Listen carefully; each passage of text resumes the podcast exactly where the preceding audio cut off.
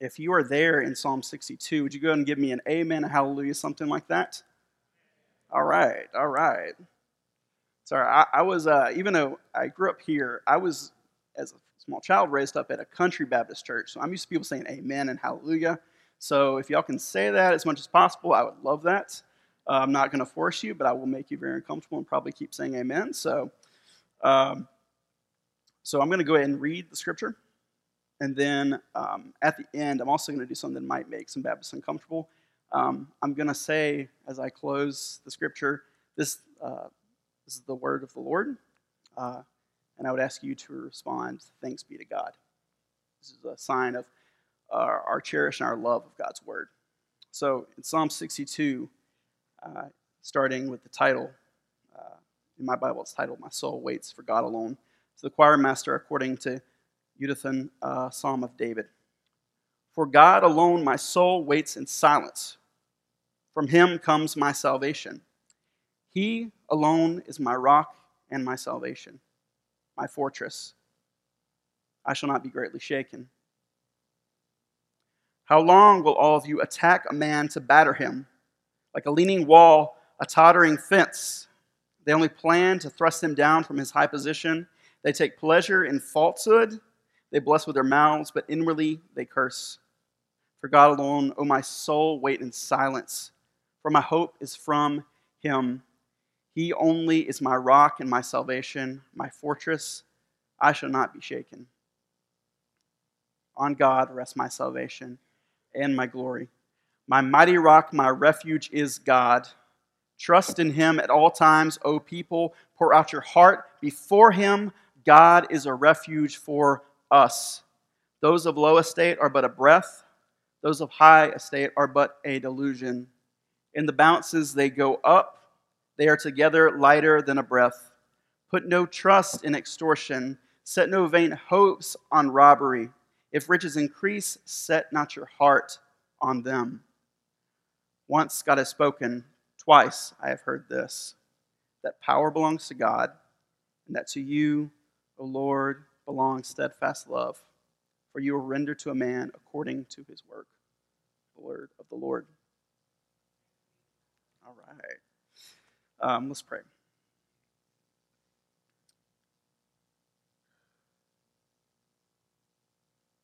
Lord, I thank you so much that we can come together and confess our sins to one another and to you. And thank you for the promise of your word that if we confess our sins, you are faithful to forgive us. Lord Jesus, I just thank you for who you are, what you've done. My prayer is that I would make much of you and we would make much of you as we worship you together, as we hear your word, we respond and we live out uh, in response to you, Jesus. So my prayer is that um, the words that come out of my mouth would be your words that your word would stick and not mine, and that you would be glorified and honored. those things in your name. Amen. So uh, I'm going to provide a little background about going into this, some stuff I was researching as I was going into this. Uh, the ministry I work with, we're big on a form of Bible study called OIA. It's uh, short for Observe, Interpret, and Apply. And so we start off as we're doing that with providing background to our students, and then we go into observations. What are you noticing in the text? And we talk about interpretation. What is the meaning of the text? And then finally, we close with application. How do we respond to God's word and live out of it? Um, and so I kind of followed that model as I was uh, preparing for the sermon this morning. So, some c- context and background. Um, so, the Psalms are weird, if we can just admit that. The Psalms are very weird to us. Uh, for one thing, um, we're used to reading a lot of things in the Bible as prose. Either it's like a narrative, it's a story, or it's a letter. And then we hit the Psalms, and it's like, what is this? This language is weird, and God's being called a rock, and he has wings, and it's very strange. And it's because it's poetry. And poetry is different than other types of literature. Uh, so we're reading poetry when we read the Psalms. We're also reading poetry that was intended to be sung worship songs. Uh, poetry operates differently than other types of literature. We engage with poetry differently. Uh, in his book, How to Read the Psalms, Tremper Longman, uh, the third writes of poetry that it engages us in a way that's different than prose. It actually really, in a lot of ways, engages us deeper than prose does because it engages our emotions. It engages our, um, our wills, even. It engages our imagination and causes us to, to, to use parts of our mind and, and it gets into our body in ways that other forms of literature don't. Uh, that's not to say uh, speak low of other types of literature, it's just it's different and it affects us differently. And so, if we are to understand the scriptures properly, we need to understand the context of how it's meant to be read, how it was for the original audience. Another thing, the Psalms, in a lot of ways, get to the heart of the Old Testament. The Psalms, uh, because it is the poetry and the worship music of the Old Testament, um, it's assuming a lot of things that the original uh, singers would have understood. Biggest thing is that it, it understands or it assumes that the people who are singing or reading the Psalms understand the theme of covenant. So the Psalms are covenant literature, meaning they are based on the context running throughout the Old Testament that God has made a covenant with his people.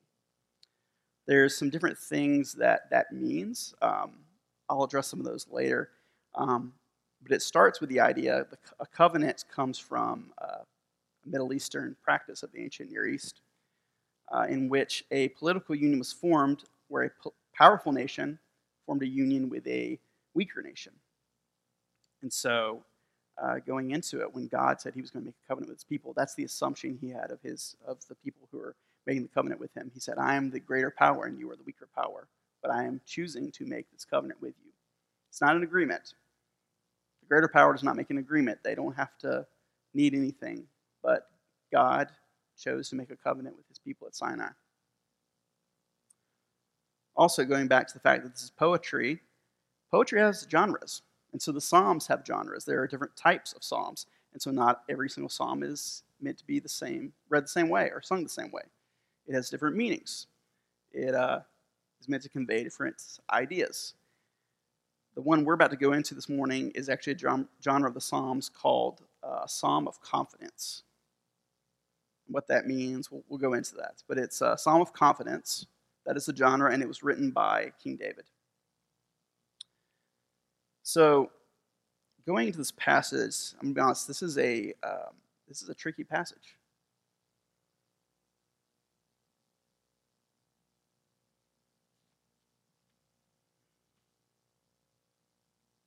Because David is proclaiming the confidence he has in the Lord. But it seems even as David is saying that, there's even some wavering with him. And that's hard. I think that's hard for our modern audience. I can only wonder what it was like for David in his life. But I believe that there are several truths which, which we can gather from this psalm. The most basic I think, is summarized in verses 1 and 2 when David says, For God alone my soul waits in silence. From him comes my salvation.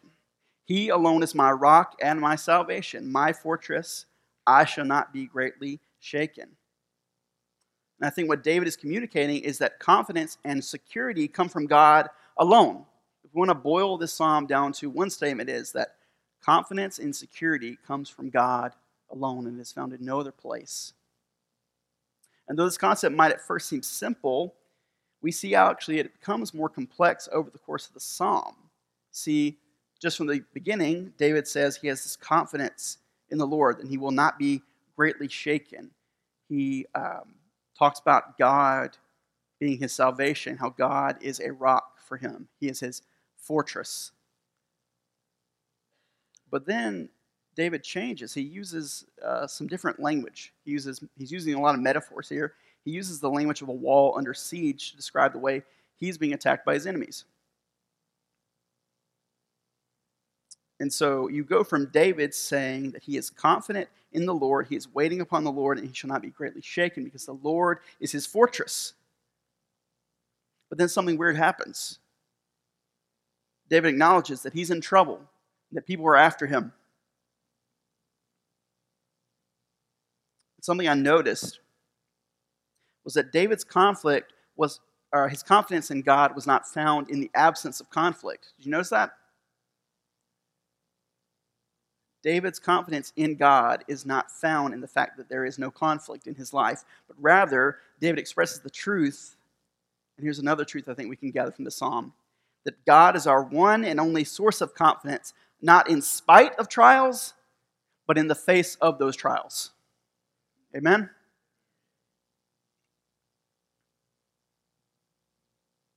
If we are to say that our confidence in God is solely based upon our circumstances, we are not truly confident in the Lord.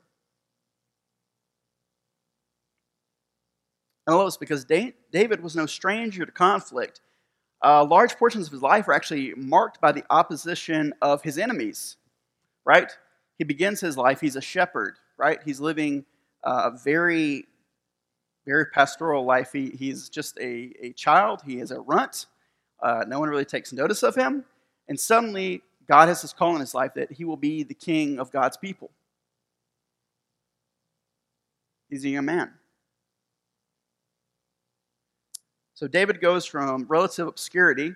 He's working in the king's palace, playing music for the king, King Saul. And then suddenly he's thrown into superstardom because he becomes Israel's warrior, because he's this giant. Because he trusts in the Lord, he kills the giant. And suddenly people are writing songs about him, and he's this hero. But then what happens? His king hates him and wants him dead. And then there's all these chapters in David's life where he's literally being chased by King Saul. There's actually times where he's literally hiding in caves. Finally, once Saul is killed, he's able to come into his own and become king. But then, as king, he's facing the commanders of opposing nations. He's constantly facing battle after battle. He is never safe. And then, even in his later life, when he should be enjoying old age and a reign, he is this man who uh, is a man after God's own heart, the scriptures say. And then what happens? His son turns on him.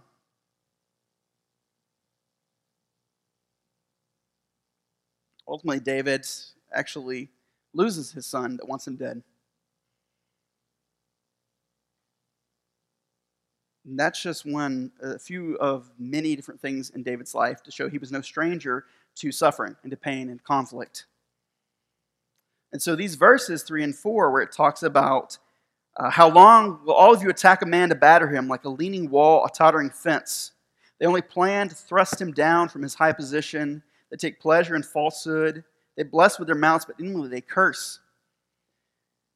This could honestly refer to any number of his enemies. It could refer to simply his anxiety over his enemies. David has so many enemies, he's experienced so much suffering that he, this could just refer to any number of people who might attempt to depose him from his God ordained position as king over Israel.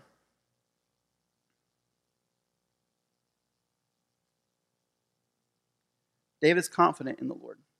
He will not be greatly shaken but his confidence does not negate his current circumstances. David's confident in the Lord. He's waiting on the Lord. That doesn't mean his suffering and his trials disappear. But what he does do is he's honest with God and with himself about his situation.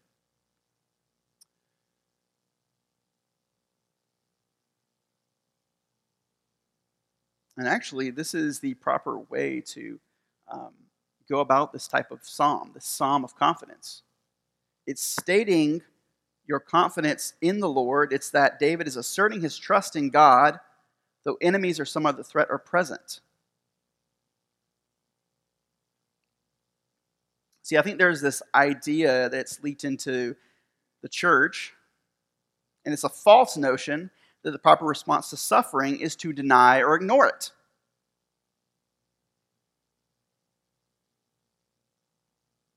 We see pain in the world, we see brokenness, we see the effects of sin. And a lot of people think to be holy is to ignore it, to say, well, if I have enough faith, it'll go away. I've seen this negatively impact people I love. It's the type of notion that says, well, Christians aren't depressed. Christians don't have anxiety. If you have anxiety, if you're depressed, if you have mental illness, you don't trust God enough. I've even seen it go so far as people to say, well, if you're sick, if you have cancer,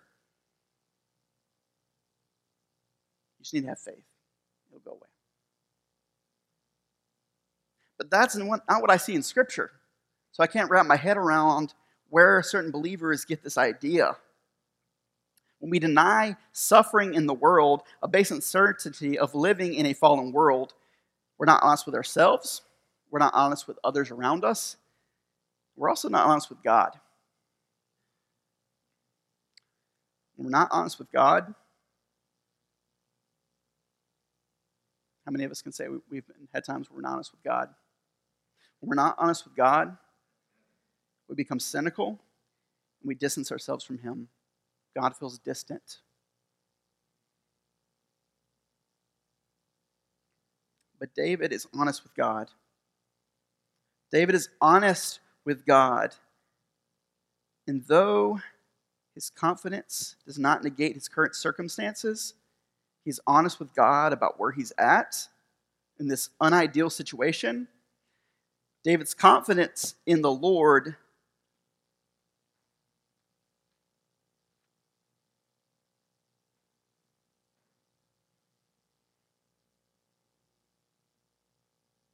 Notice, it comes before his situation. Before he goes into talking about the people attacking him, battering him, who plan to thrust him down, who take pleasure in falsehood, who bless with their mouths but inwardly they curse. Before David goes into any of that, he first says, For God alone my soul awaits in silence. From him comes my salvation. For alone is my rock and my salvation, my fortress. I shall not be greatly shaken.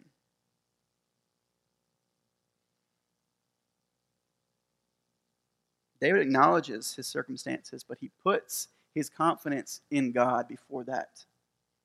And that confidence colors the way he sees all of those circumstances.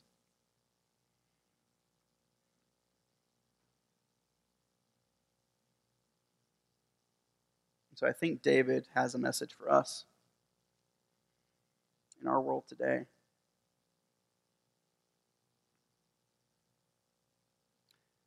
How could David be so confident and stand firm in God alone? His circumstances were bad.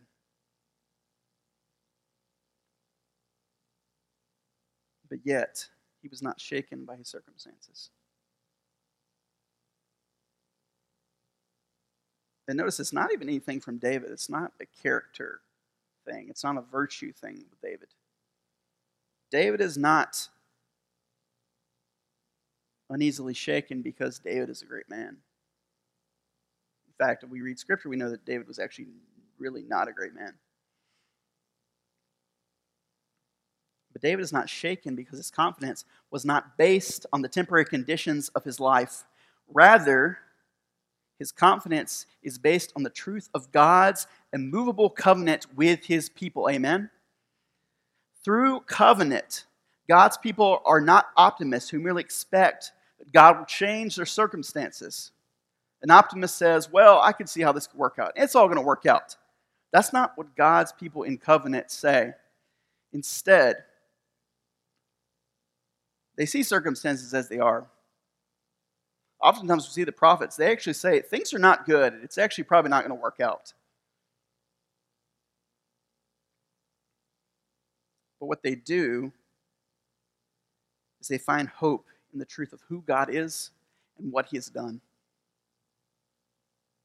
We can see this in David's language. By calling God his rock and his fortress, he is assured in the truth of who God is as a loving God who desires to be with his people. David was a warrior. He understood siege warfare, he understood what it was like to be on the front lines. So for him, a rock of defense, a fortress, was a comforting thought. And he actually understood what that meant. That meant something to him personally and to his original audience. To say God is my rock and is my fortress, He's the place I go into when I'm in danger and when I'm in trouble.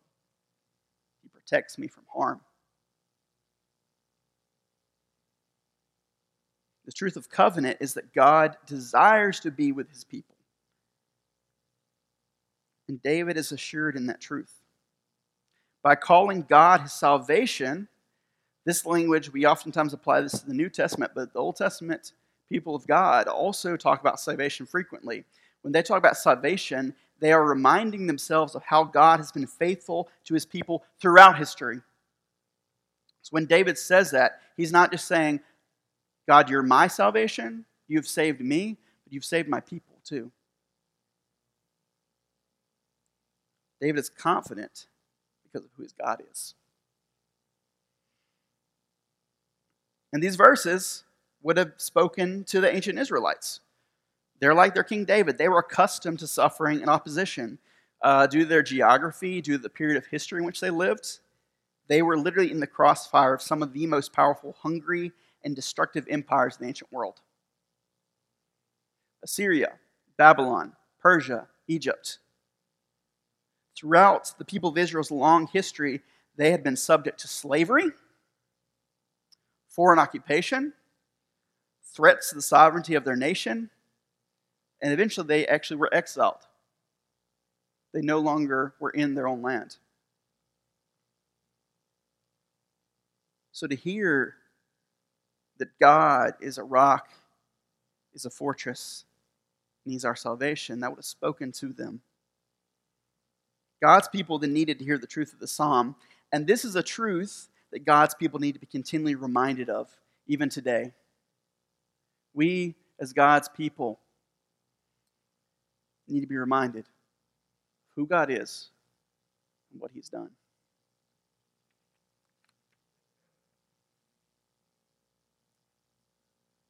The reason, I think, I see this all throughout Scripture, the reason we need to be reminded is because we're the same as Israelites. We're humans. We have a very short memory.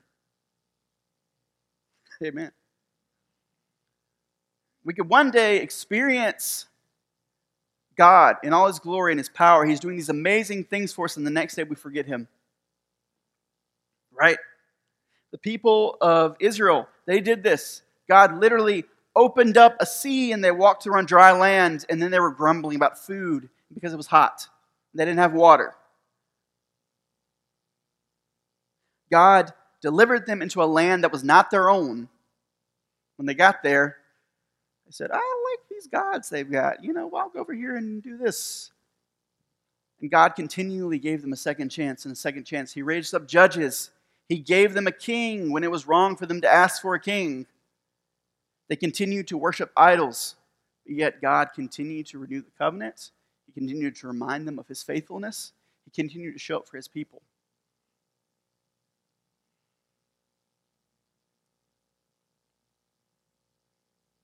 And so I think it is right then, because of these reassuring truths of who God is and his path faithfulness, that David should rightfully command his own soul. In verse 5, he says, For God alone, O my soul, wait in silence, for my hope is from him. Notice there, he is not saying, My soul awaits. He's saying, as a command, For God alone, O my soul, everything that is in me, wait in silence, for my hope is from him, the Lord. It is right that he says this. It is right that he instructs the people to trust in him at all times and to pour out their hearts before him in verse 8. Because of who God is and because of what he has done, it is right that we wait on him. We have our confidence assured in him. Furthermore, another truth we can get from this not only does David encourage us to wait upon the Lord and be assured in Him. But He also warns the people to trust God alone and not false refuges. He explains that God is a true refuge, but there are these other ones that seek to draw our attention away from God, right? He says, in verse 6 He only is my rock and my salvation, my fortress, I shall not be shaken. On God rests my salvation and my glory. My mighty rock, my refuge is God. Trust in him in all times, O people. Pour out your heart before him. God is a refuge for us. Those of low estate are but a breath. Those of high estate are a delusion. In the bounces they go up, they are together lighter than a breath. Put no trust in extortion, set no vain hopes on robbery. If riches increase, send not your heart on them. David warns us of these because our memory is short and we like the shiny things. Sometimes we don't only like the shiny things. We like the things that look practical that are going to keep us secure. We think, well, this will, this will, this will be good. Maybe it's not best, but it's good.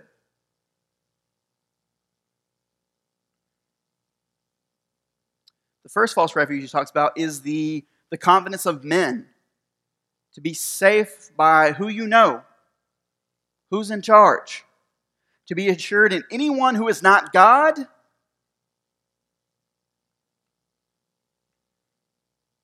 The Israelites, throughout their history, they feel insecure. They want to be like the other nations. They worship their gods. They live their lifestyles. They hoard possessions. They are unjust to the poor. They were tempted to find their security not in the Lord their God, but in the same ways as the nations.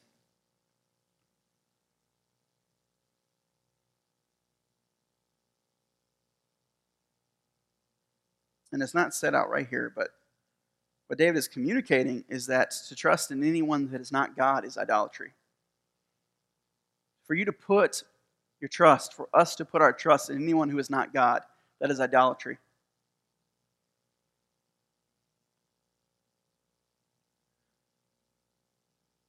Not only does David say this not good, that we should not trust in these people, but he gives us reason.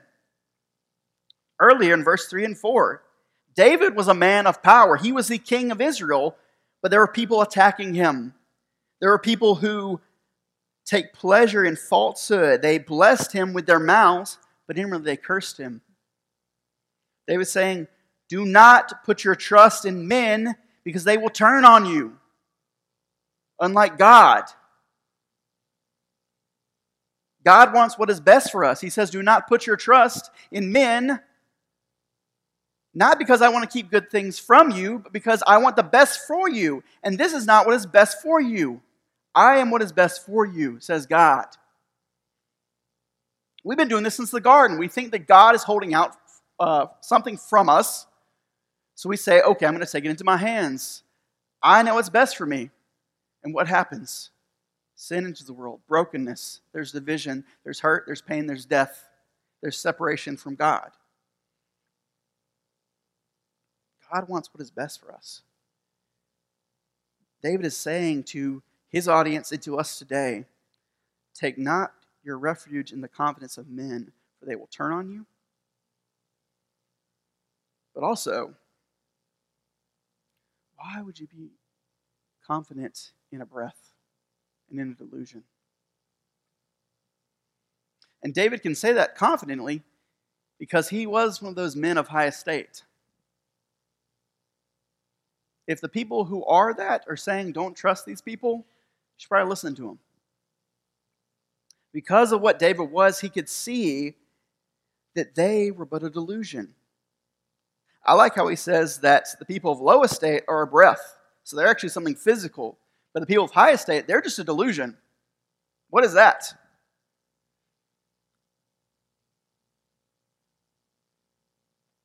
God is not trying to keep something from us, but he's saying, do not put your trust in men.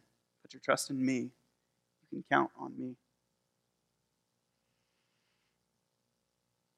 The second false refuge that David talks about is the dependence upon wealth and the desire to secure wealth. I noticed there was a verse up there earlier where it talks about how money is the root of all evil, and it was saying, well, actually, the scriptures say money is the root of all kinds of evil. And yes, money is not inherently a bad thing.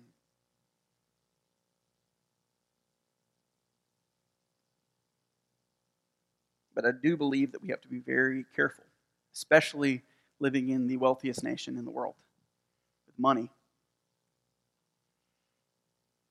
Because it so easily ensnares us. Because when we have money, not only do we have status, we have security, or so we think. And to have your security, to put your security in anything that is not God, that is idolatry.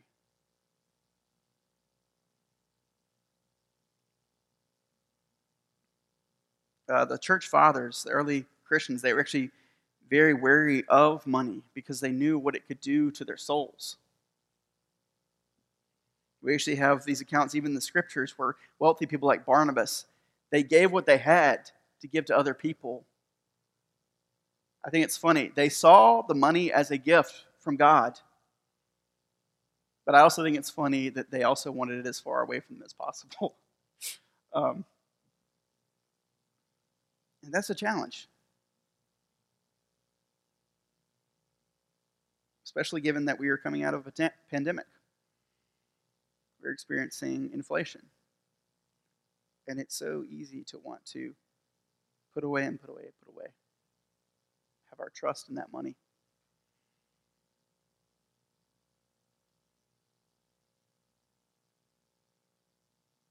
David is saying, do not put your trust in these things, put your trust in the Lord.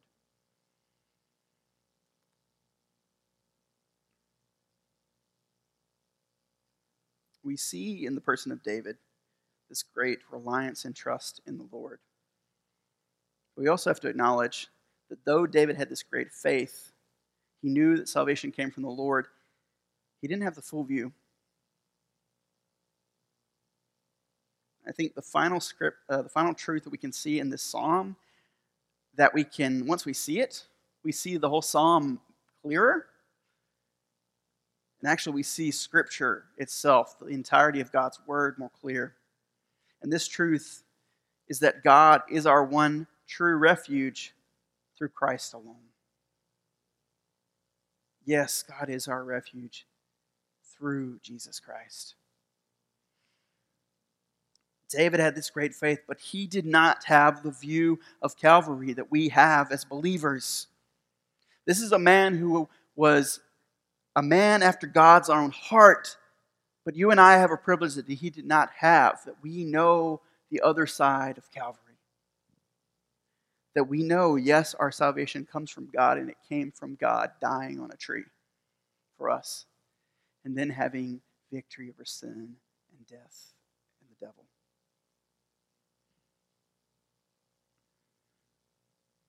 Because the thing is, we get to certain script, uh, scriptures like verses 11 and 12 where David says, Once God has spoken, twice I have heard this. The power belongs to God. Amen. And that to you, O Lord, belongs steadfast love. Amen and amen. Then we get to the last verse where it says, For you will render to a man according to his work.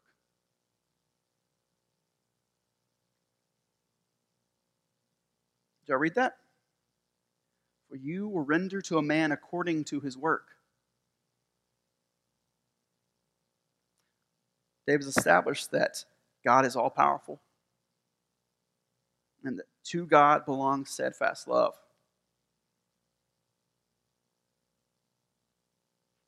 But if we read this without Jesus, that God will render to a man or to a woman according to their work, that is bad news for us.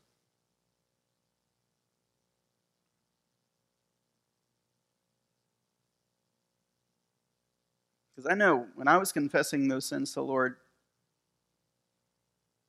I knew it was in my soul. And I knew if God is rendering to me what I've done, it's not good. Before a holy God, what do I have but rebellion? I do not deserve a reward from the God of all creation, but instead I deserve his wrath, for I was his enemy. If we read the scriptures without Jesus, it's not good for us. It's not good for us. Scripture establishes that we have all sinned, we've all fallen short of the glory of God, and that for the wages of sin is death. That's coming from the New Testament as well. That's not good for us. It puts us in a dilemma.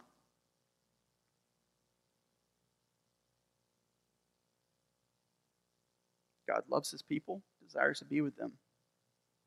But God's also just. I always have to be reminded God is more loving than any of us could ever be. He also hates sin more than any of us do, ever could. When we're on the receiving end, we're like, God, don't be just. But then when we see all the evil in the world, people being enslaved, wars and famine,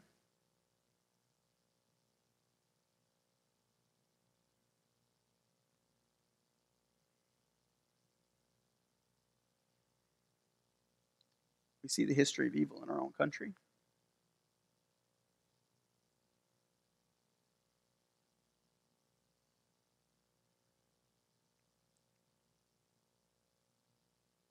A just God has to judge because he's also a good God.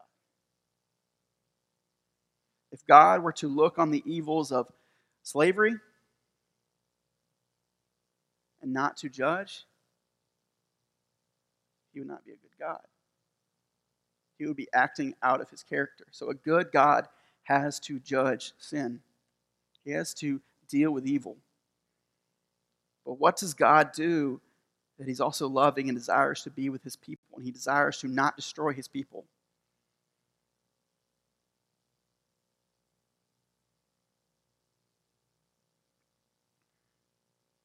Thank God that he has a weird sense of justice. Because though he saw our sin, yet he loved us. And that God saw it just to put our sin on his son and give us what Jesus deserved. He set us free and sent his son to pay our price and to atone for our sins.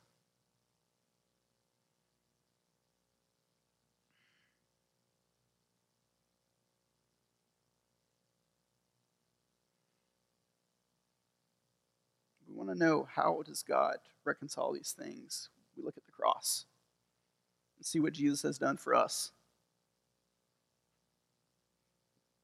And when we view this psalm and all of Scripture through the lens of Jesus, everything becomes clear, it comes into focus. Suddenly, everything's brighter. We can understand things more clearly. We can sing these songs of Jesus, these psalms, that's what uh, Timothy and Kathy Keller call the Psalms.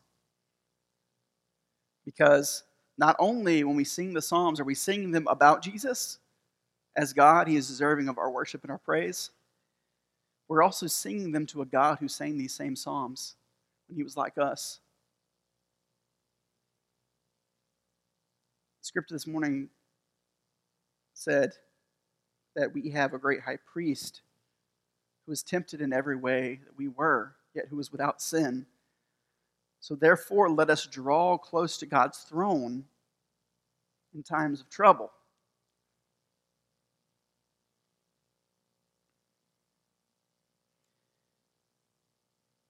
Jesus comes into all these situations, and He's with us.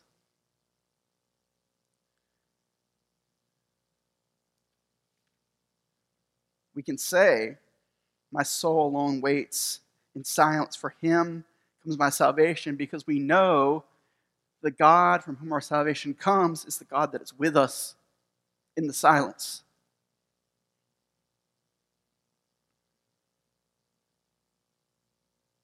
I don't know about you, but I've found oftentimes in the silence, in the pain, in the questions, I don't feel close to God.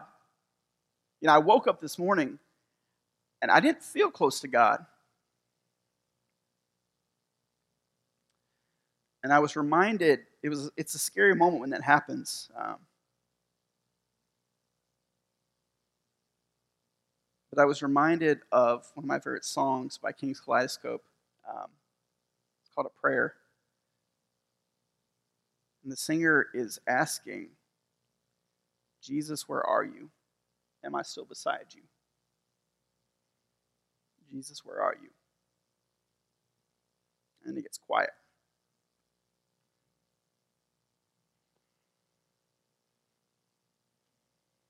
And uh,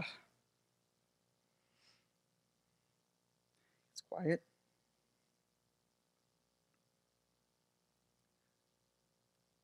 Says, Jesus, where are you? And in the song, the singer sings as if Jesus is responding. He says, I'm right beside you. I feel what you feel. And I'm here to hold you when death is too real. You know I died too. I was terrified. I gave myself for you. I was crucified because I love you.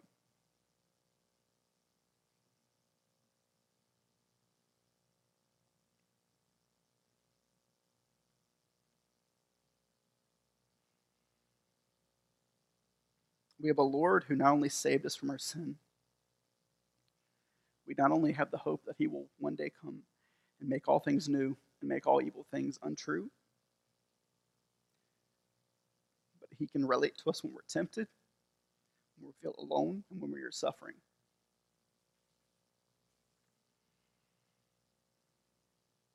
We have moments like David where we feel like we're attacked on all sides. We have the assurance, even when we don't feel like Jesus is there, but we know He is there. Because that's what the gospel says. That's the truth of Scripture that even when my emotions don't make me feel good, even when I don't feel like God is there, He's there. And I know it because God gave His Son for me and for you.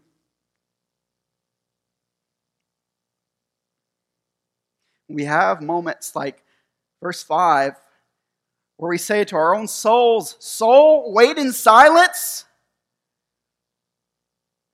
We don't even feel like waiting, we don't feel like trying anymore, we're not doing it off sheer willpower. But instead, those moments of waiting become times of joy because we know that Jesus has promised to always be with us. Matthew 28 20 says, even to the end of the age. And God has put His Spirit inside us to conform us to the image of His Son.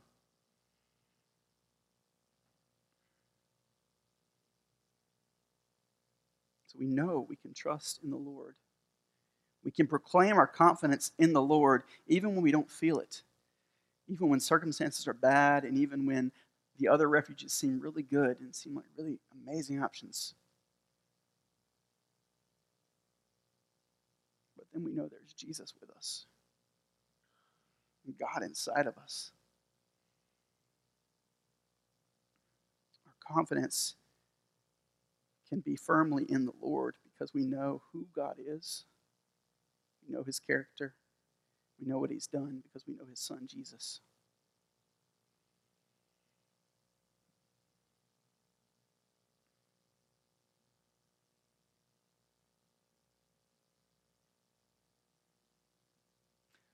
I have the feeling that there is someone here who is closed off to Jesus, and I'm not one to shame anyone, so I just want to put that out there. I don't know where you are, but I would urge you to do is the same as the prodigal son come home to the Father. Know that He loves you and He's for you. He's given His best for you, and that's His Son Jesus. God paid such a high price for you. I know we have other application questions um, for y'all to process through this week, but I, if I could, because I talked about observation, interpretation, but there's also that application. So I had to throw in some application if that's okay. And I think it's some really practical stuff. So the first one is go home this week and meditate on Psalm 62. Not only that, but get specific. Acknowledge that you are going through things and write out those trials and those conflicts in your life. Those things that give you anxiety, a reason to be shaken. And sit with God in that moment and ask Him to reveal to you how He is more than enough and how He can meet your needs just by who He is. Not in what He can do, because of who He is and what He has done.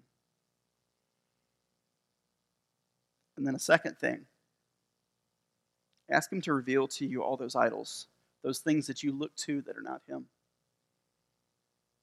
And confess those idols to God. He is faithful and just.